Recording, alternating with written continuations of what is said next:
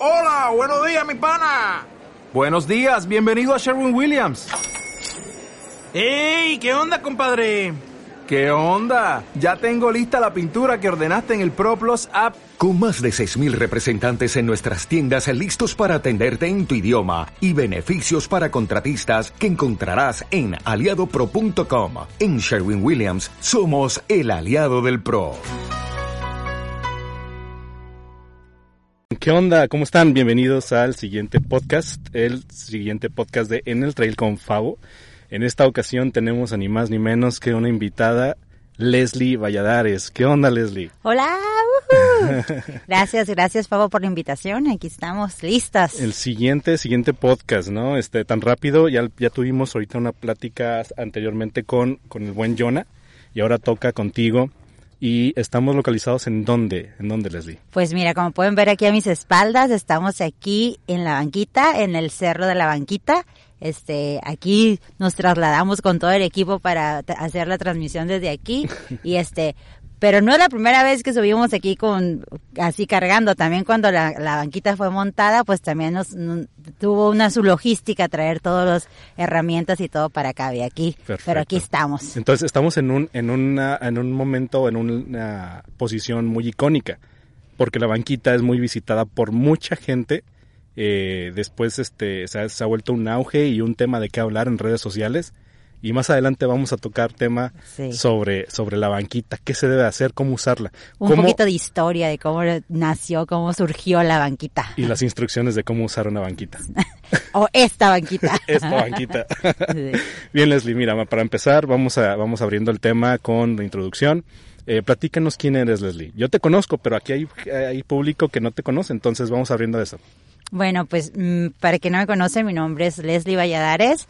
Este, yo pues soy corredora mm, de profesión, soy contador público, soy corredora, empecé a correr, yo creo que como la mayoría en el eh, corriendo carreras pedestres y yo mi mi principal, empecé a correr eh, principalmente en el 2009. Anteriormente a eso, yo hacía pequeñas carreras una vez al año. Como te comento que soy contador público, había una carrera, un 5K que se hacía cada año o, se sigue haciendo este el Día del Contador Público. Entonces, cuando yo iba a la universidad, una amiga mía me invitó a participar en esta carrera. Entonces, realmente era lo que hacía mm, cada año, corría esa carrera. Pero en el 2009 este, empecé a correr un poquito más, corrí esa carrera, me fue muy bien, ah, gané lugar en categoría, en categoría ga- por edad y categoría por contador, entonces me motivé y cada, cada semana buscaba donde había una, una carrera más y otra carrera más y trataba de, de seguir participando. Y ahí fue en lo que dio la pauta para, para meterme a esto, pero igual puras carreras de 5, de 10, hasta que ya paulatinamente fui subiendo a, a correr este un medio maratón y, y así, pero este y como les digo, comenté, comencé y ya mi primer carrera o cuando me hice ultramaratonista fue en el en el 2012, que fue cuando corrí mi primer mi primer carrera de trail. Oye, eso me suena como muy familiar. Por ejemplo, mucha gente comienza con carre- carreras pedestres, ¿no? Este, de 5 kilómetros y después le va aumentando y, y eso pasó lo mismo contigo.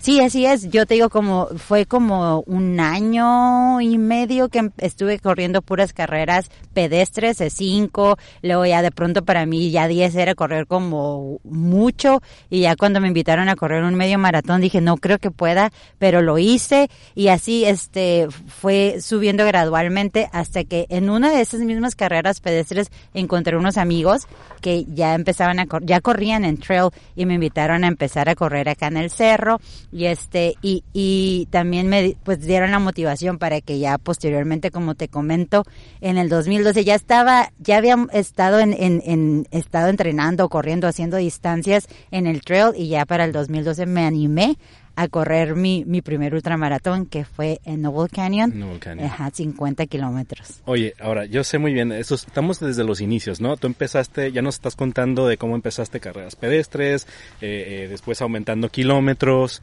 eh, y, y después, ¿qué, qué, qué, qué hace que, que Leslie eh, brinque a la parte del trail ultramaratonista? Cuéntanos cuántos ultramaratones tienes. Sé que tienes bastantes. Tengo varios, no sé exactamente cuántos, pero tengo varios. Este, pues mira, yo creo que todo es la motivación y de la gente que te rodea. Yo, pues después de correr medio maratón, eh, me animé a correr mi primer maratón pedestre que fue el Rock and Roll en San Diego y este, y, y como ya formé parte de, de, de, mi grupo de corredores que es Baja Trail, este, ahí ya había gente con más experiencia que ya había corrido ultramaratones y, y de hecho uno de mis compañeros me comentaba, mira, si ya corriste un maratón, correr un ultramaratón en trail es más sencillo o es, y es menos desgastante, aunque pareciera ilógico de primera vez porque es más distancia, pero el terreno es más familiar, es este más pues Variado. no o sea menos menos uh, que te afecta a tu a tu Menos a- impacto. ajá o sea sí pues a, a tu a tu cuerpo a tus huesos a tus articulaciones entonces es más sencillo es menos desgastante no no puede ser más sencillo pero menos que correr un maratón entonces este pues dije bueno tengo que intentarlo o sea sí a, a ver a ver de qué se trata esto y fue como me animé a, a hacer mi primer ultramaratón po- porque en, en el, en el, en la parte de, de hacer maratones, ¿no? Pedestres, carreras pedestres, pues ese es, ese ir, ir avanzando y, y un- a un ritmo constante, donde puede ser que incluso no te detengas porque la misma viada de todos te va impulsando, ¿no? A que, a que continúes. Pero sin embargo, las carreras de trail, que, eh, que cómo, cómo funcionan. Al de cuentas puedes tú tener algunas este eh, descansos, puedes Pues sí, es vari- varía ah, el, el paso que llevas. Comentaba precisamente este amigo que te digo que es Antonio Ríos, me decía, mira, cuando vas a correr una carrera de trail, a veces usas tus mismos músculos, pero de manera diferente, porque a veces vas en subida y, y haces presión en, en un ciertas partes, a veces vas de bajada y ya los usas de, de otra manera,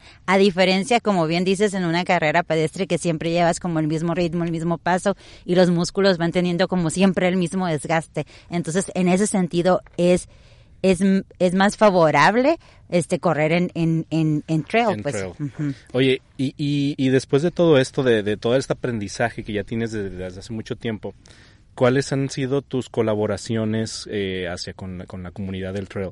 ¿Qué te ha dejado a ti la comunidad del trail?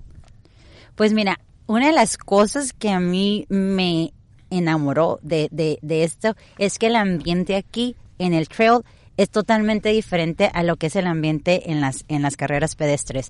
A mí aquí hay como hay más más comunidad, más este camaradería, uno se apoya, aquí no es tanto, no es, sí es competitivo, o sea, cada quien a su nivel, pero también la, com- la principal competencia es contigo mismo, pero también se siente ese ambiente totalmente diferente de que si de pronto vas en, en, en una carrera y alguien se, se accidentó o necesita algo, para si lo ayudas, este, o- o- o- así, a diferencia de que en una carrera pedestre tú vas y quieres llegar a un lugar y no te importa si tu compañero se lastimó, el de atrás que lo ayude, o sea, así es, es totalmente diferente. Esas son una de las cosas que a mí me, me gustó mucho de esto y como te comento, o sea, el, el grupo al que me integré, la verdad, era un grupo, pero para mí ahorita es, es una familia. O sea, yo estoy totalmente orgullosa de ser parte de, de Baja Trail.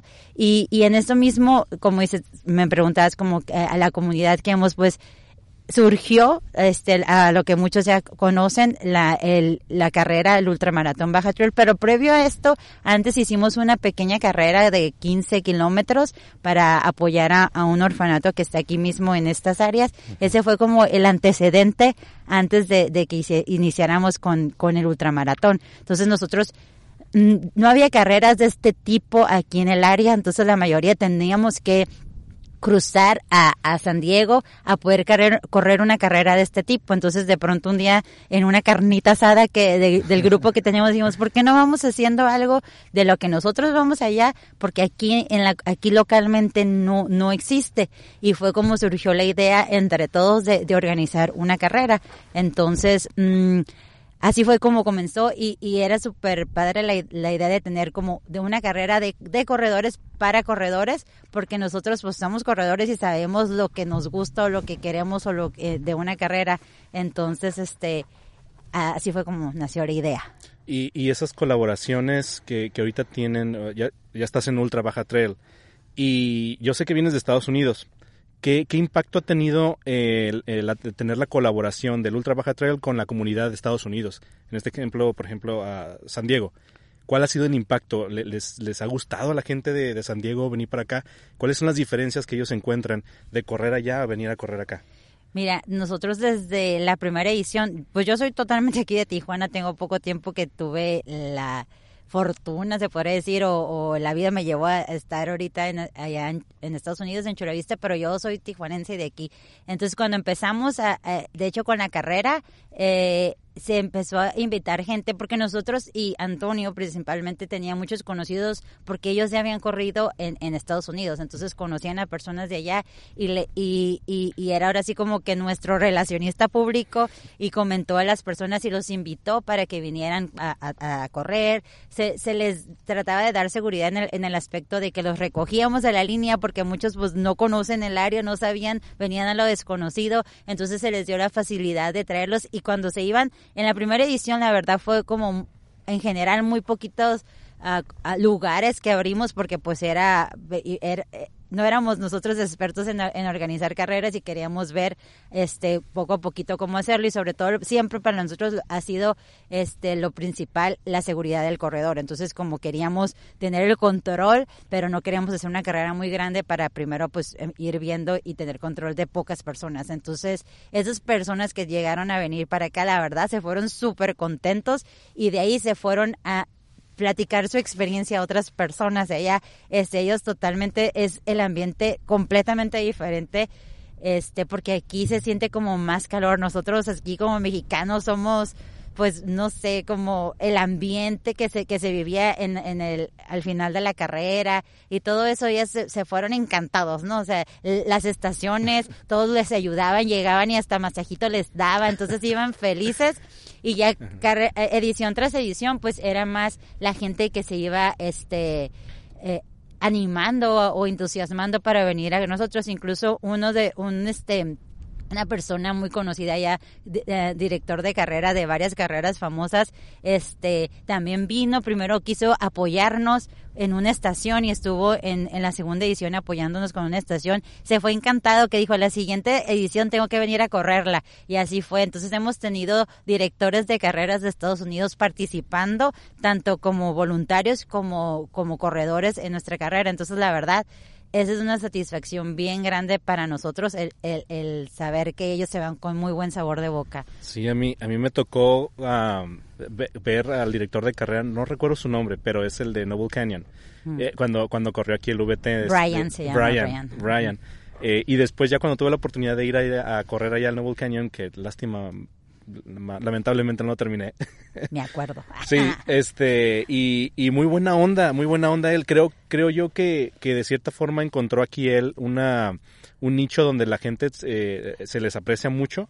Y creo yo, creo yo, porque también estuve en las estaciones cuando iba por el Noble Canyon, me, me pareció ver un poquito más de, de rasgos también de, de que aprovecharon y, y- usaron de lo que vieron aquí, también se lo llevaron allá. Entonces creo yo que sí han, sí han mejorado en algunos aspectos, ¿no? Y han, y han utilizado las cosas que a ellos les gustaría que, que, que hicieran, como aquí ya los tratamos muy bien, ellos también ya están creo que en, en ese paso, ¿no? En ese escalafón.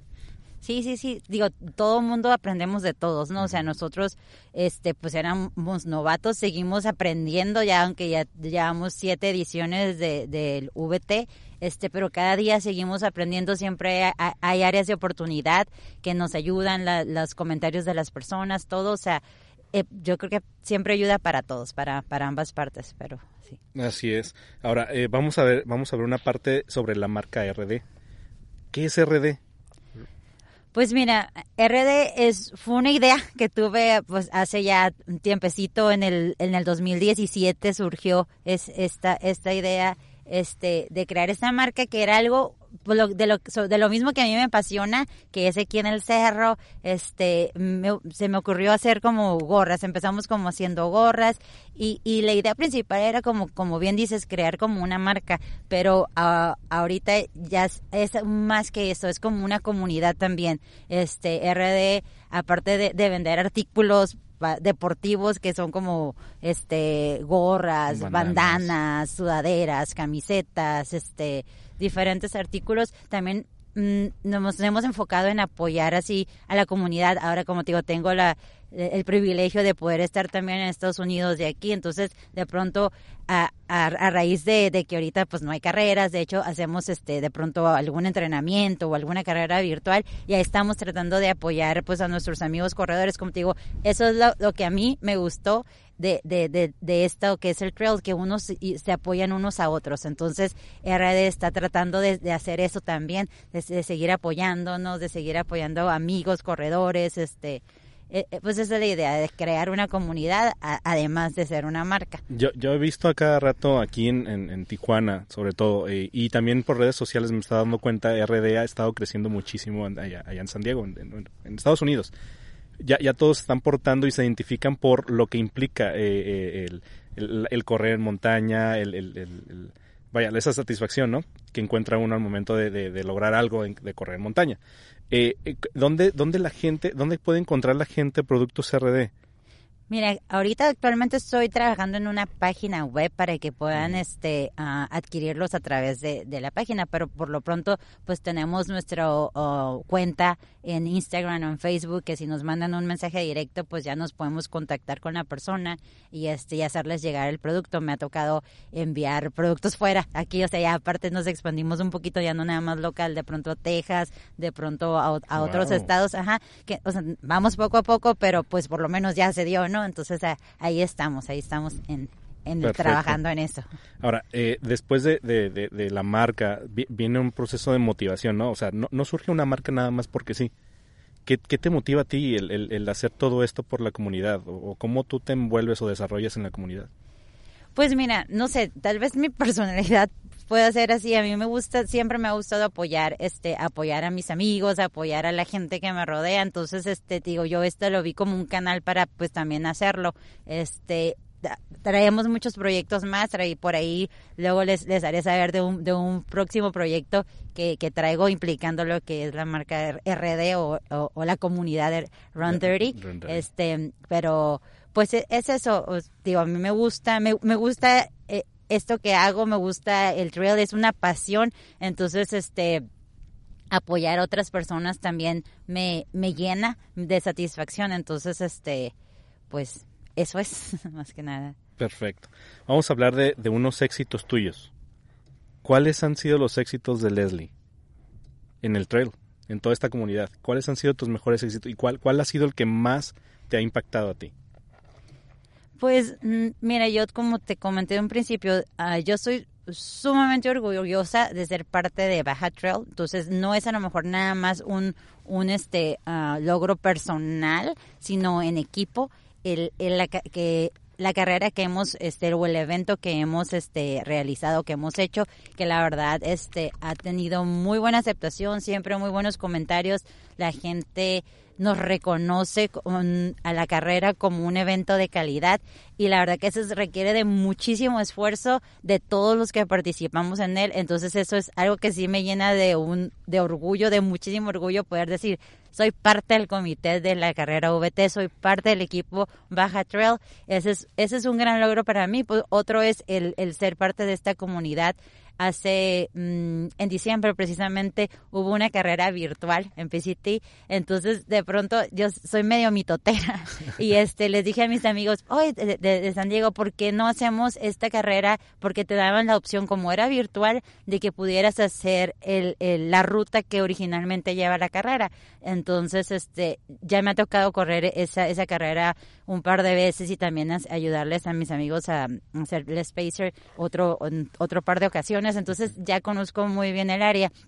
Les dije, vamos haciéndolo, es muy sencillo. Si nos juntamos varias personas, no sé, yo pensé unas cinco o máximo unas diez personas, podemos poner uh, puntos de apoyo para ayudarnos porque iban a ser 50 millas. Entonces empecé como a alborotar ahí a, a los amigos Y pues bueno, te voy a hacer la historia corta al final. Este, conocidos y algunos hasta no conocidos que los invitaron otras personas, nos juntamos casi 40 personas para correr de corredores. Entonces cuando empezó a surgir así como que se iban apuntando más y, más y yo así como que, ay, qué, qué nervios porque esto era la idea, era hacer algo más pequeño, no tan grande.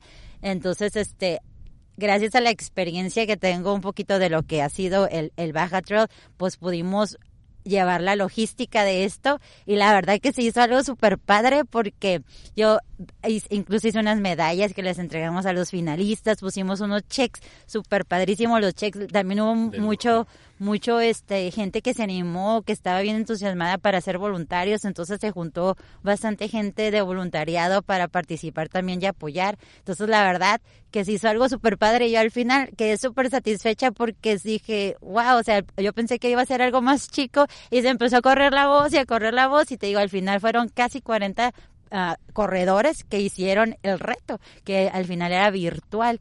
Entonces, este, estuvo muy padre esa experiencia también. Y también me enteré que Ricardo Gallegos corrió esa virtual, pero lo hizo aquí, ¿no? Sí, sí, pues desafortunadamente ahorita él no pudo, no pudo cruzar. Este hubiera estado padrísimo también que lo hubiera hecho allá, pero pues ni modo, hay que adaptarnos a, a las circunstancias, ¿no? Pero, pero esa está incurada porque, porque hasta este momento, si bien ahorita la, la situación no ayuda mucho a poder hacer o generar carreras. Está haciendo bastante frío ahora. Está haciendo mucho frío, muchísimo. Este, eh, si bien la situación no ha ayudado mucho a que obviamente eh, las carreras se lleven a cabo, han habido cancelaciones, este, se han pospuesto, etcétera. Algo que, que, pudimos notar con, con Jonathan Cuesta fue que también está haciendo lo mismo que, que, que, ustedes están proponiendo, ¿sí? Donde hacen, hacen entrenamientos como si fueran carreras, pero, pero todo con, con controles y este protocolos, etcétera, y también dan ese tipo de, de, de, de, premio o premiación, medallas a aquellas personas que se hayan superado, ¿no? Que hayan, se, hayan esforzado durante todo, todo el periodo de entrenamiento, con el objetivo de seguir como fomentando, ¿no? Esa, esa cultura, esa, esa participación de todos. Eh, eh, y eso me ha tocado ver en las redes sociales con ustedes tuve la oportunidad también de ver en redes sociales el, el desarrollo, unas fotografías de la carrera del PCT, este, y me pareció genial. O sea, vi ahí también a corredores que identifiqué que próximamente van a tener aquí justamente en el podcast, en el FAO. Entonces, eh, vamos, vamos a, el punto es ir generando sinergia, ¿no? Ir generando eh, eh, más, más este, protocolos donde nos, nos ayuden a poder a, a, a realizar estas actividades de una forma divertida no nada más porque tengo que ir a hacer un entrenamiento y ir a correr y, ya, sino realmente también podemos buscar un protocolo eh, donde, donde haya también un, proceso como de carrera, pero es en realidad un entrenamiento. ¿Sí? Sí, así es. Perfecto. Oye, vamos ahora, ya estamos hablando ahorita de, de, éxitos, pero no todos son éxitos.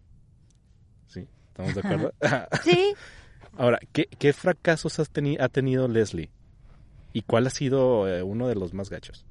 Pues Mira, realmente fracasos yo creo que más bien son experiencias, ¿no? Todas las este, experiencias y que nos ayudan a, aprender algo, este, pues yo no le puedo llamar fracaso, o lo único que te pudiera decir en, en, este respecto a lo del trail, ahorita de, varias carreras que, he hecho, este, solamente tengo una que no he terminado, entonces de ahí todas, eh, todas las demás fue eh, este UTMX en la Huasca, cuando todavía se realizaba en Huasca.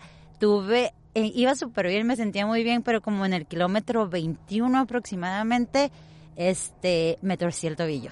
Pero me lo torcí, tuve un S15 muy fuerte y aún así quise seguir quise seguir. De hecho, en esa carrera, recuerdo perfecto, estaba Sergio Silva. Íbamos ahí más o menos, empecé a bajar. A mí me encanta. Eh, de las carreras, mi parte favorita son las bajadas. Entonces todavía iba en una parte que ni siquiera estaba técnica. Yo en la, parte técnica me encanta, es mi parte favorita. Pero siempre me suele suceder que me lastimo, que me tuerzo en, en lo más sencillo, donde no sé, está plano, no hay con qué y no sé ah, si hay una piedrita la que agarro y me tuerzo, ¿no? Entonces, en esa carrera todavía ni siquiera empecé, no era nada técnico y no sé cómo estuvo que pisé mal y me torcí mi tobillo, este me dolió muchísimo como no me había dolido, me, me, en ese momento, este, como iba de bajada, pasé yo a, a Sergio, pero ya después me, me, lastimé y él venía atrás y se paró a apoyarme, lo que te digo, lo padre de, de este deporte. Entonces estuvo ahí un ratito conmigo ayudándonos, después de esa bajada venía como un río, obviamente de agua súper fría, entonces como ya este me paré, seguí y él estuvo acompañándome cuando llegué al río, me quise quedar un ratito, dije a ver si el agua fría me ayuda a que se me desinflame un poco mi tobillo, porque sí, sí traía bastante dolor. este, pues estuve un momento ahí y ya le dije, ¿sabes qué, Sergio? Tú dale, o sea, yo aquí me quedo, o sea, muchas gracias por tu ayuda, y ya seguí, pero iba eran 50 kilómetros, entonces yo iba como en el, cuando me sucedió esto, como en el kilómetro 21, igual así quise continuar, continuar, pero la verdad, no había, uh, no me quise regresar porque dije, no, voy a seguir, pero el siguiente check eh, o el siguiente estación de ayuda era todavía faltaba bastante y era donde tenían, yo esperaba que tuvieran un paramédico para que me revisaran pues ya me revisó y me dijo, ¿sabes qué? Mm, yo te aconsejo, yo te aconsejo que no continúes. Si ya continúas es bajo tu responsabilidad. Yo dije, no, pues yo voy a ir hasta que me corten, no lo voy a seguir, ¿no? Y este, y sigo así como que, bueno, vamos a ver, este, voy bien lento, pero pues esto me está dando oportunidad de disfrutar más tiempo la carrera, ¿no? Entonces, este, seguí, seguí, y, y más adelante en otra estación de ayuda, este, me encontré a mi amiga Alma, me alcanzó que venía un poquito atrás, así como que, ¿qué pasó? Y ella, me lastimé, traigo mi tobillo, ya lo traía súper inflamado. Y ya pues de ahí nos fuimos juntas, así como a pasito, como podíamos. Ya casi para llegar al, al, a la última estación de ayuda, que era en el kilómetro 40, nos faltaba un poquito, yo no sé de dónde saqué fuerzas porque era bajada.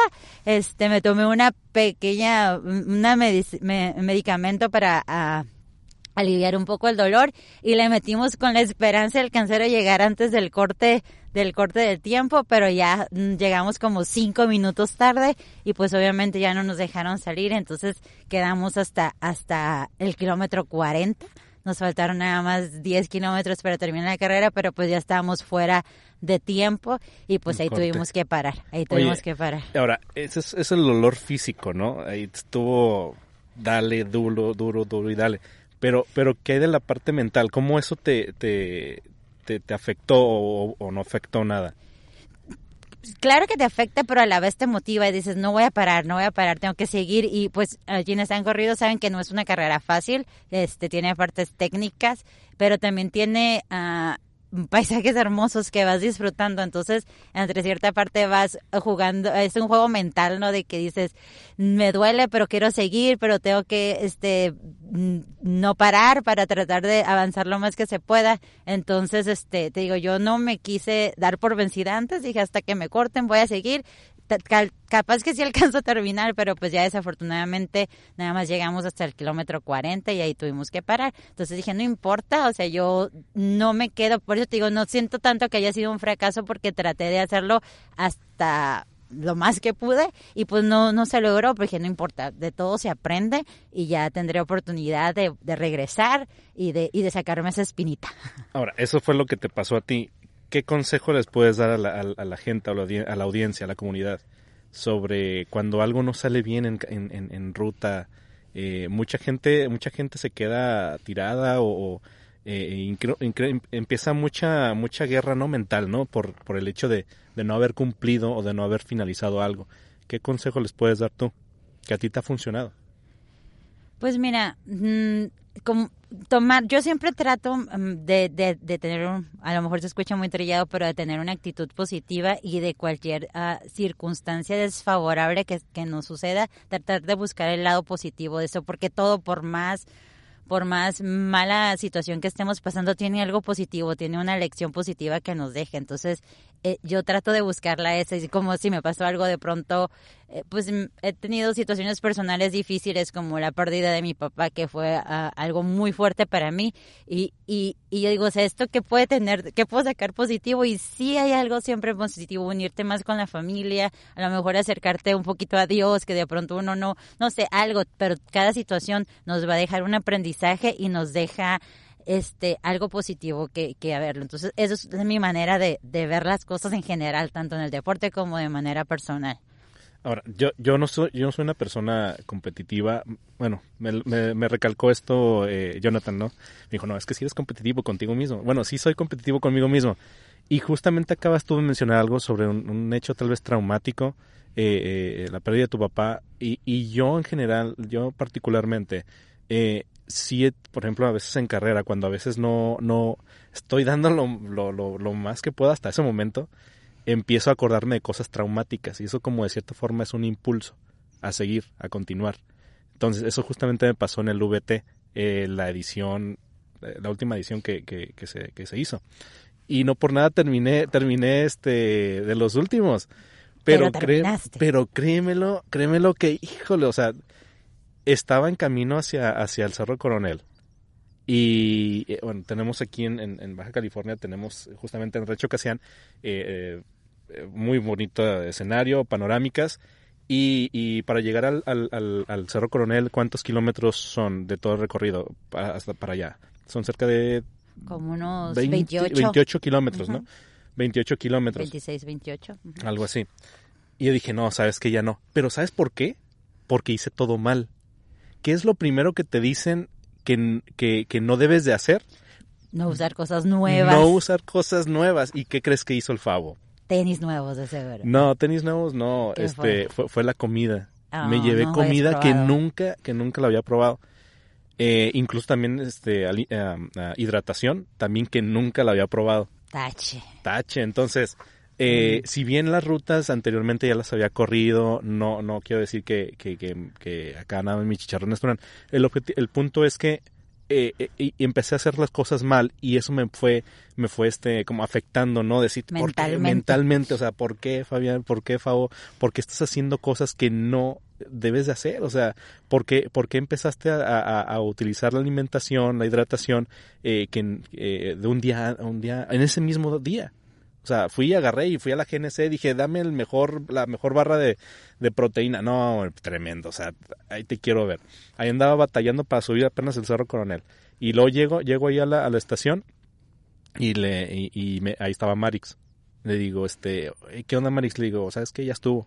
Digo, ya, ya me cortaste, ¿no? Ya, o sea, porque llegué. Ya, córtame, Ya, ya. córtame, ya córtame. Ya córtame. Porque sí, o sea, dije, no. Toma tal- mi número. ya, ten, ten. Las, las, las, este, las banditas, ¿no? Ten, ya. Me dice, pero todavía falta tiempo. Le digo, no, pero eran las once y media, ¿no? Que ya, que ya cortaban. Este, no, todavía no, todavía te quedan como diez minutos. Y yo, ah, eso, yo, yo me quedé como que, ah, no me hubieras dicho eso, ¿no? Y dice, órale, por súbele. Y ahí estaba también este Isabel Mata, creo, me, me pareció verla. Y algo curioso, no, Isabel Mata estaba aquí en, la banquita, cierto, ahí estaba alguien más. Pero, pero algo curioso que, que noté fue que dije, ah, caray, la, la, la, la edición anterior, el año anterior, había tocado ver muchísima gente que se había quedado ahí. Que decían, ¿sabes qué? No, ya, córtame aquí, ya no quiero seguir. Esa vez cuando yo llegué, no vi a nadie. Dije, ah, caray, dije, ¿qué pasó aquí? ¿Por qué no hay nadie? O sea, ¿yo me voy a quedar aquí solo? Y bueno, ahí voy, ¿no? Dije, no, por no quedarme solo, dije, ok, voy. Vas, vas, vas. Y ahí estaba Gaby Villalobos allá esperándome, ¿no? Para darme la pulsera.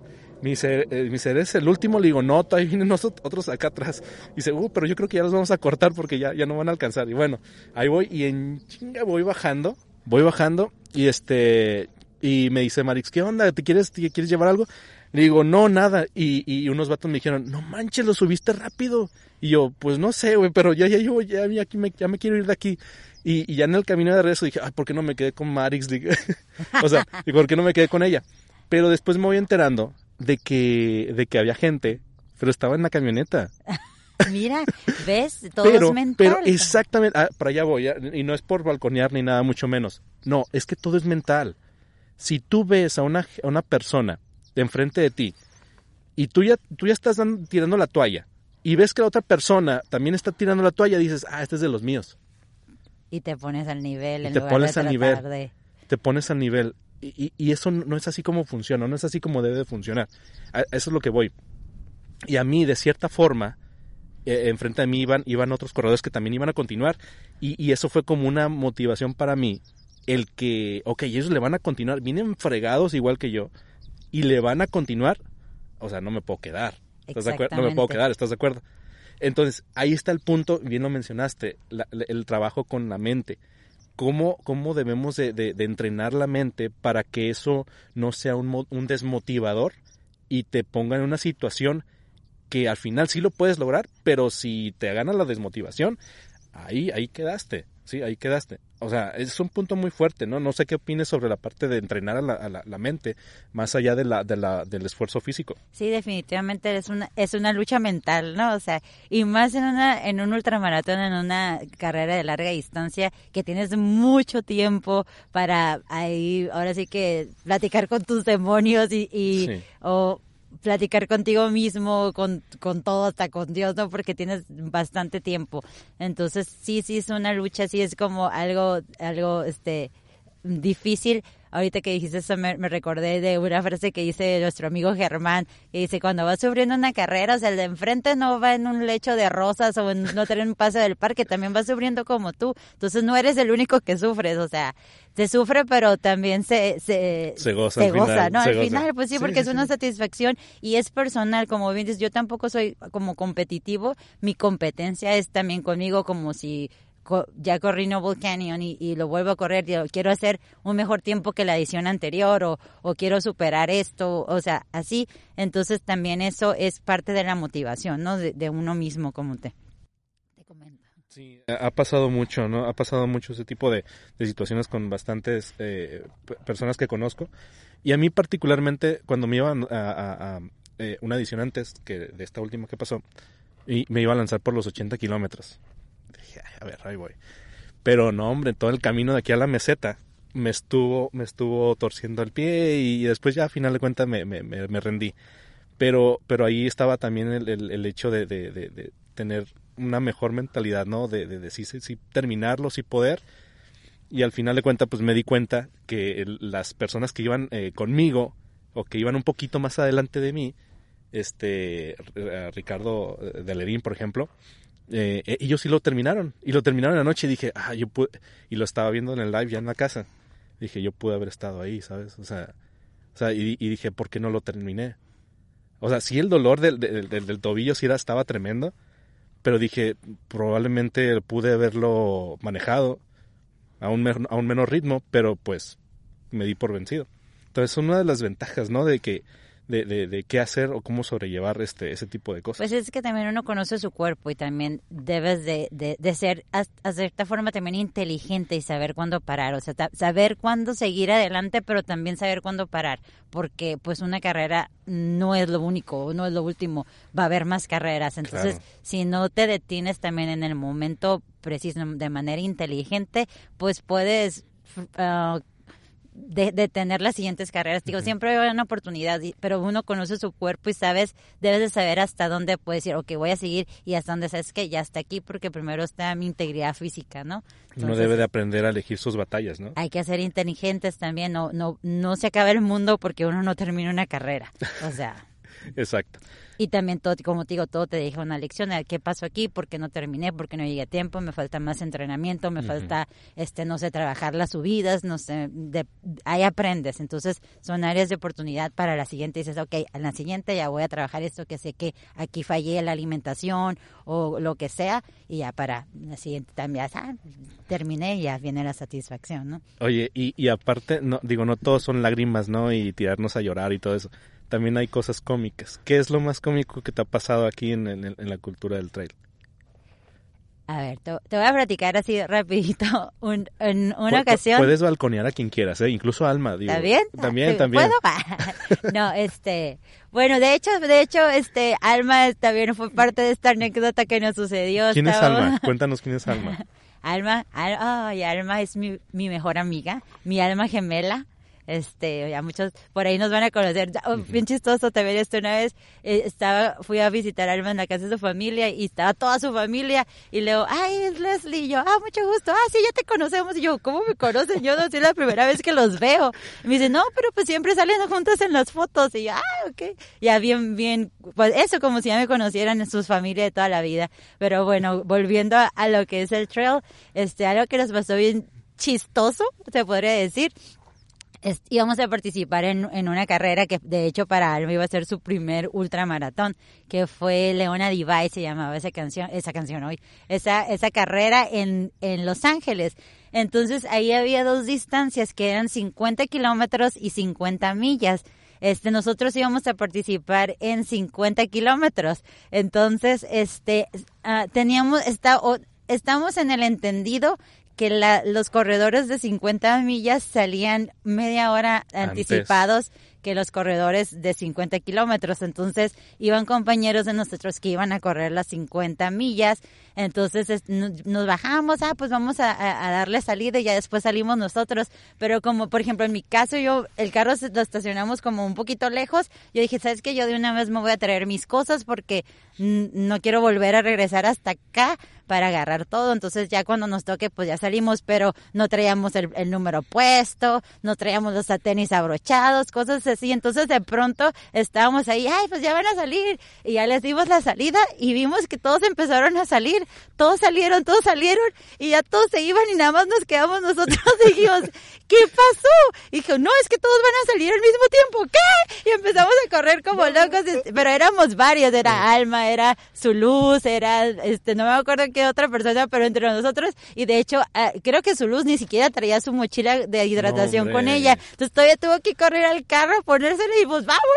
Y fuimos los últimos en salir, o sea, salimos literalmente después de que todos habían salido, como unos cinco minutos después, y ahí vamos, ¿no? Entonces estuvo chistoso porque decía Antonio, nomás los miraba que corrían y chocaban, y corrían y chocaban por un lado y no se iban. Entonces, este, estuvo muy gracioso esto, pero ya total, pues ya agarramos camino eh, este a la ruta y todo súper bien, ¿no?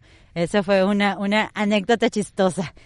Y me acuerdo también mi experiencia de cuando corrí mi primer ultramaratón, pues ya íbamos muy emocionados, pero llegamos así súper barriditos porque pues la cruzada, ¿no? Siempre era una, una, un riesgo de que íbamos a llegar o no porque no sabías cuánto tiempo cruzabas, pero afortunadamente llegamos así barridos, tan barridos que no me dio tiempo de como de pensar qué es lo que estaba haciendo, hasta que ya estaba ahí, ya iban a, y dieron el pitazo de salida y yo dije, ¿por qué, qué, qué estoy haciendo? Voy a correr 50 kilómetros y empecé así como que casi lloraba porque si yo en, cuando iba en la prepa yo jugaba voleibol y este y, recuerdo que nos ponían a calentar corriendo y yo siempre llegaba tarde porque no quería correr, no me gustaba correr y decía no me voy a llegar tarde para que no me pongan a correr o nos castigaban corriendo. Entonces de pronto verme ahí por voluntad propia lista para correr 50 kilómetros dije ¿qué es esto? ¿Por qué?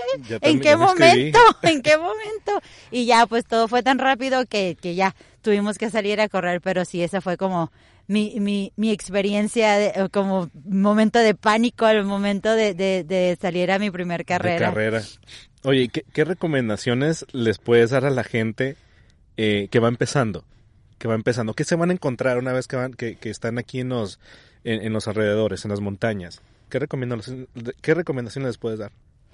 Mira, una pues mm, importante es, por ejemplo, que siempre vayan acompañados. Eh, aquí en, en, los senderos o en, el cerro aquí, este es, es, es importante que no estés solo porque a veces uno no conoce la ruta, ir a áreas donde realmente conozcas o con alguien que conozca eh, el área en donde estén, en donde estén haciendo, este, ir bien hidratados. Eh, la hidratación es importante no nada más durante el, el, el tiempo que estén haciendo este el, ejercicio o la ruta o el trayecto, sino también es muy importante antes, hidratarse antes, durante y después, porque de pronto nos ha tocado una vez, nos tocó encontrarnos unos muchachitos, uno, uno que estaban perdidos, eran cuatro muchachitos, estaban totalmente perdidos, era su primera vez en un trail, no lo conocían, agarraron una ruta que por querer como explorar, pero ni siquiera tenían experiencia, estaban totalmente deshidratados y a un niño, uno de ellos, muchachitos, se había tirado al piso desesperado porque no sabían qué iban a hacer y nosotros, ajá, daban vueltas en el mismo lugar y no podían salir de ahí y nosotros como que llegamos y los vimos y, los ayudamos, digo, iban totalmente deshidratados, ya estaban desubicados, o sea, sí, sí, sí hay que tener mucho cuidado y ser muy responsables en, en ese sentido. Además, si, si es su primera vez, o sea, a, a asesorarte con alguien que tenga un poquito más de experiencia y que te pueda decir, este, mira esto, dar ciertas recomendaciones. Este, ahorita ya aquí en el, en el área del rancho que hacían, hay ciertas rutas mm, no muy largas, pequeñas y, y, lo padre es que están marcadas, entonces ya es más, más fácil poder continuar y, que no se pierdan, ¿no? Entonces esa es una de las principales recomendaciones. ¿Qué pasa si la gente no, no sigue estas recomendaciones? Eh, ¿qué, puede, ¿Qué puede pasar con ellos? Pues es lo que te digo, o sea, se pueden perder. Ha, sucedido, o sea, en, en lugares que dices, ¿cómo una gente se puede perder? Por ejemplo, en, en, en el, en este, ay, en el Cerro del Coronel, que hace, hace poquito vimos un anuncio que fueron rescatadas unas personas que dices, Cierto. es- está marcado, o sea, ¿en qué momento? ¿Cómo se pueden perder? La gente se le hace muy fácil, digo, sin experiencia, se van, se lastiman, tienen que ir a rescatarlos, o sea, cuando dices, bueno, a lo mejor a nosotros se nos hace muy sencillo porque ya somos más familiarizados con el área, pero dices, o sea, en, en verdad, o sea, hasta hay que ser mm, responsables en ese sentido y, y ahí se ve mm, eh, muy evidentemente que las personas no lo son. Entonces, por eso te digo, hay que ir con gente que, que tenga un poquito más de experiencia y que te guíe, no nada más. El cerro no es lo mismo que la calle, o sea, aquí de pronto te puedes lastimar y, y ya no puedes continuar ir, ir este, a, a regresar a donde, a donde iniciaste, entonces vas a necesitar apoyo de alguien más. Entonces, por eso te digo, hay que ser este, responsables y, y tener sus, tomar sus precauciones, Y, ¿no? y fíjate, no nada más es, por ejemplo, ah, situarse geográficamente, ¿no? Ese es perderte, pero estás en un lugar natural. Eh, hay animales, hay víboras, eh, arañas, etcétera, ¿no? Entonces, esa es la parte que también deben de, de, de- de poner mucha atención, ¿no? No nada más porque esté en el cerrito significa que no va a haber nada, ¿no? Al contrario, va a haber mucha, mucha vegetación también que te puede irritar la piel, eh, muchos animales eh, que, obviamente son venenosos y tienes que estar muy atento, ¿no? Oye, Leslie, vamos a tocar un tema sobre la banquita. ¿Dónde nace la banquita? Ahorita al inicio comentabas, ¿no? De que eh, sí fue traer material y todo, pero ¿cómo nace la banquita? ¿Quién se le ocurrió? ¿Por qué aquí la banquita? Mira, anteriormente este hacíamos pues nuestros nuestros entrenamientos los fines de semana con el equipo Baja Trail y, y, y corríamos pues aquí en diferentes rutas, ¿no? Este en una de las ocasiones David Casian, que era parte de- del equipo Baja Trail, nos trajo para esta área porque él conoce súper perfecto todo esto, pues aquí aquí, aquí vive Aquí prácticamente, Ese, es el, ese es el patio de su casa. Exacto. Entonces conoce muy bien todo, todo, todo, toda esta área. Y en uno de esos entrenamientos dijo, ay, hay un cerro de aquel lado que me gusta porque tiene la vista bien padre, se ve la meseta en puro enfrente y se los voy a llevar allá porque ahí ya he subido para allá y me gusta, me gustaría, se me ocurre como poner una banquita así enfrente para, para tener la vista de, de la meseta. Que, que aquí está está nuestras atrás, espaldas, a la a mi espalda. espaldas. Este, entonces venimos esa vez, me recuerdo perfecto ese entrenamiento, subimos y nos dijo, aquí miren, este es el, el, el cerro donde me gustaría poner una banquita.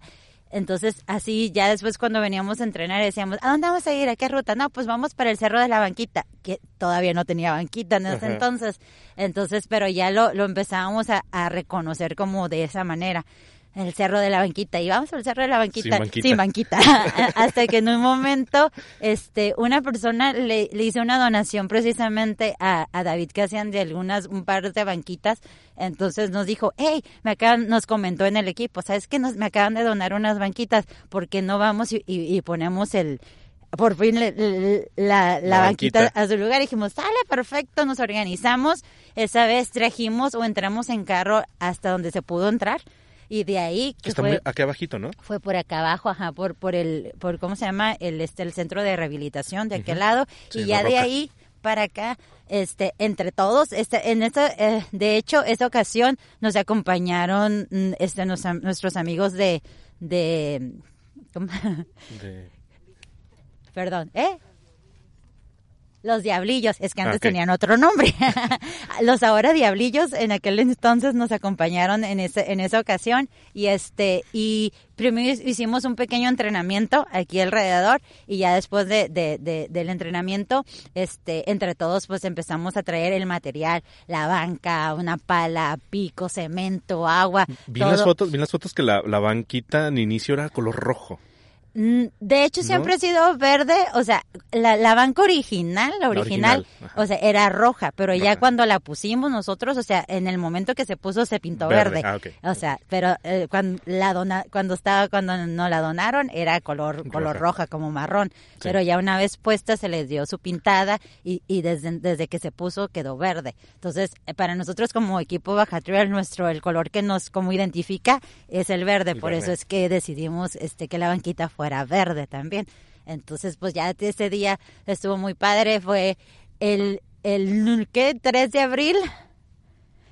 Eh, al- un 3 de abril, eh, un 3 de abril cuando por fin el Cerro de la Banquita se convirtió en el Cerro de la Banquita y este y, y muy padre ya hicimos un convivio al final y todo todo muy muy suave la verdad. Entonces desde ese entonces pues ya tenemos este ya después, como bien dice, se ha convertido en un icono aquí del área que ya no nada más, antes eran corredores y ciclistas que ubicaban la banquita, pero ahorita ha habido un auge de mucha gente, de, Muchísima.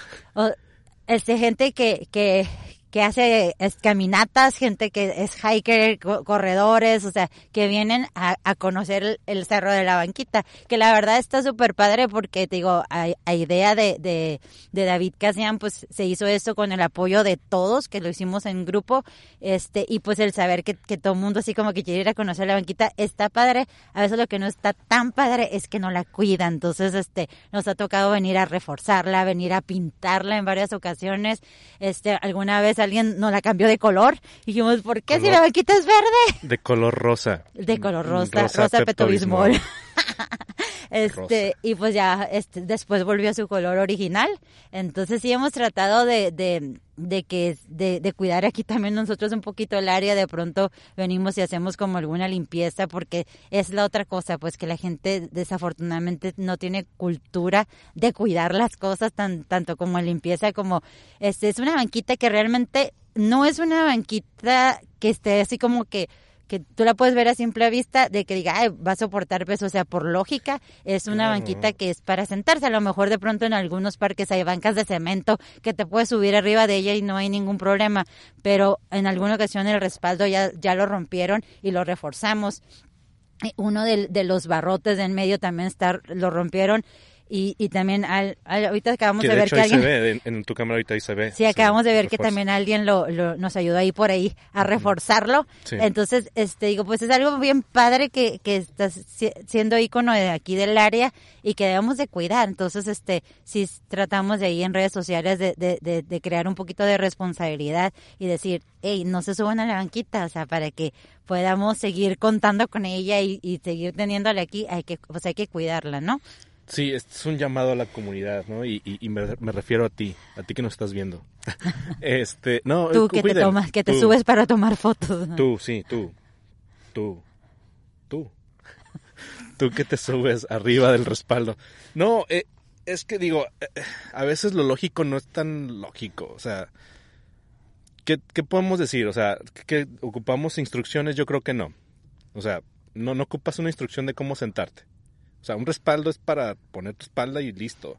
Y, y, y no quieras venir a, a- desafiar la gravedad porque, porque no, no va a suceder bien, pues. Entonces, hay que respetar lo que no estoy, hay que respetarlo. Esto es para compartir. Es para... Es un icono, ya lo mencionaste, es un icono. ¿Y para qué hacer daño? O sea, no, no encuentro yo el objetivo. Pero bueno, a veces lo lógico no es tan lógico. Pero, pero, pero si vemos alguna actitud que no es apropiada, es importante, es importante corregir. Mencionaban mucho, ¿no? Este, si no eres parte de la solución, eres parte del problema. Entonces, eh, eh, cualquier persona que vea actitudes, comportamientos inapropiados, es válido también que, que, que no, no, no estamos para regañar, ¿no? Pero, pero estamos sí para poder defender lo que es defendible, ¿no? Y, y esta, esta tuvo una, una labor de un equipo que, que ustedes no colaboraron, pero el equipo sí. O sea, venir desde el rancho, a traer la banquita, hasta acá y todo el material, créeme lo que son, ¿cuántos? ¿Seis, seis, seis kilómetros? Do- cinco kilómetros. Pero, pero es, es, es- está tremendo. O sea, eh, eh, es muchísimo, pues. Entonces, no, pues la no lo banquita es para todos, es, de- para todos y hay que cuidarla para Exacto. que siga, siga estando ahí. Como bien dices, todos tenemos el derecho de, de sugerir o de pedir respeto para que siga, siga estando en pie, ¿no? Exacto, no, no, no hagan cosas que no quieren que, que les hagan ustedes. Entonces, bueno, punto y aparte, ¿no? Ya cerramos el caso de la banquita. Ahora sí, vamos contigo, Joaquín. Bien, este, pues bueno, ya estamos ahorita para concluir, Leslie. Estamos pasando un frío, pero tremendo. Yo estoy congelándome los dedos, las manos ya no las siento. Eh, pero bueno, vamos, vamos cerrando ahorita, Leslie. Este, ya se pasó casi una hora Oh my God. casi una hora. Entonces, este, la verdad es que podemos seguir y que seguir y seguir y hablar de otros temas. vamos a ir concluyendo. ¿Dónde, ¿Dónde te podemos encontrar, Leslie? ¿Cuáles son tus redes sociales? Pues mira, mi- a mí me pueden encontrar en Instagram como Leslie, Leslie Power, que es un nickname, un, un sobrenombre que me puso de hecho un amigo Mar- Mario, este, ay se olvidé, se me fue, Mario Murúa, Mario Murúa, que fue cuando corría yo en, en este, en, en las carreras pedestres, este, mi amigo, saludos, Mario Murúa me, me puso ese, ese, ese nickname, ese sobre apodo, este, eh, eh, Leslie Power en Instagram, Leslie Valladares en Facebook y también pues la marca Run Dirty, estamos como Run Dirty tanto en Facebook como en Instagram. Perfecto. Muy bien. Eh, ¿Algo que quieras concluir? para ¿Algún mensaje para la gente que nos está viendo? Y que nos está escuchando también en las plataformas de Spotify y también de iBox. Pues nada más quiero agradecerte y invitar a todos, la verdad, este el mantenernos activos eh, nos ayuda tanto física como mentalmente y más por en esta en este tiempo que estamos pasando. Es desafortunadamente en, en este año en mm, 2021 no vamos a tener este eh, la edición de, de VT. el VT que lo acabamos de, de, de informar en, en redes, pero pues eso no, no quiere decir que no sigamos manteniéndonos activos, ¿no? Ya vendrán tiempos mejores donde podamos este seguir haciendo eventos grupales, pero ahorita pues tenemos que adaptarnos a las circunstancias, pero también no por eso quiere decir que dejamos de, de, practicar actividad física, o sea, podemos seguir haciéndolo de manera responsable, entonces el, el mantenerte activo te ayuda física y mentalmente, entonces este los invitamos a todos que, que, que sigan Que activándose. se unan, que se, que se, que se activen. Perfecto. Ahora, la- eh, mencionabas los productos RD. eh, estás fabricando una, una, una página de internet. Y si no, se pueden poner en contacto directamente contigo para solicitar algún producto Sí. de la marca RD. Así es, ahí nos pueden enviar un mensaje directo a cualquiera de nuestras cuentas y ya nos podemos poner de acuerdo para, para este, La entrega. exactamente. Ahora, por ejemplo, eh, eh, personas de Tecate pueden pedir productos, personas de Ensenada pueden pedir productos. Eh, ¿Cómo se hace la entrega? Sí, nos podremos poner de acuerdo con gente, por ejemplo, en de pronto en Ensenada, nuestro amigo eh, Jonathan, ahí nos, nos, nos apoya en ese sentido. Aquí en Tijuana, este, mi amiga Alma es quien me colabora mucho con eso. Y, y pues en San Diego, Chulavista, ahí, ahí también estoy donde me pueden encontrar. De pronto en Mexicali tenemos un compañero que, que vive aquí y allá, entonces también les puede hacer llegar producto. Este, Roberto, ahí nos, nos, nos adaptamos pues a cualquier. Perfecto. Muy bien. Bueno, muchísimas gracias, Leslie. Gracias por haber estado aquí en el segundo episodio del, del Trail con Favo. Y estamos, eh, de- después eh, hacemos otra intervención para poder tener un poquito más de plática, ¿no? Este, al respecto de lo que ocurre en el mundo del trail. Muchas gracias a todos por escucharnos, por vernos y estamos atentos al siguiente episodio de En el Trail con Favo Moreno. Gracias. Gracias, Fabo. Éxito. Gracias. Listo. Qué frío, me estoy congelando.